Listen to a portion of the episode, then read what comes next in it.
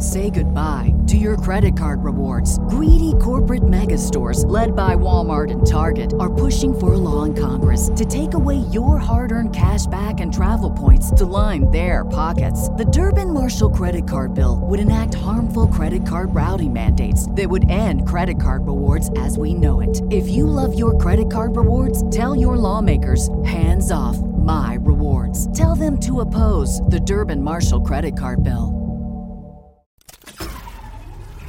This tea is piping hot. Get the latest celebrity news first all day long with hot headlines from OKMagazine.com. Britney Spears seemed overjoyed after a recent adventure with her husband, Sam Asghari, and close pal Cade Hudson, as her expressions radiated happiness in a series of photos the 42-year-old shared to her Instagram. Another mystery, me and friends went to visit my favorite tree last night. The Princess of Pop captioned her post on Monday, February 20th. I take a pic with it every year.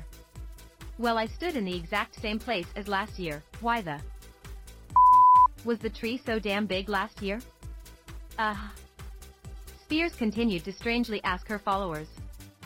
The trio matched one another in beige overcoats, which they all layered over casual ensembles. The Toxic Singer's photos in front of the extremely large tree in Santa Monica debuted her freshly cut locks, which she confessed she chopped off just one post prior. Okay, I like things that are a little bit of a mystery. Spears admitted in the upload shared seconds before the one displaying her tree visiting trip. Well last night before I went out again to Nobu for the second time, okay I was hungry. I cut my hair. A lot. The circus vocalist confessed like maybe two and a half or three inches. My whole head of hair was curled not straight at all.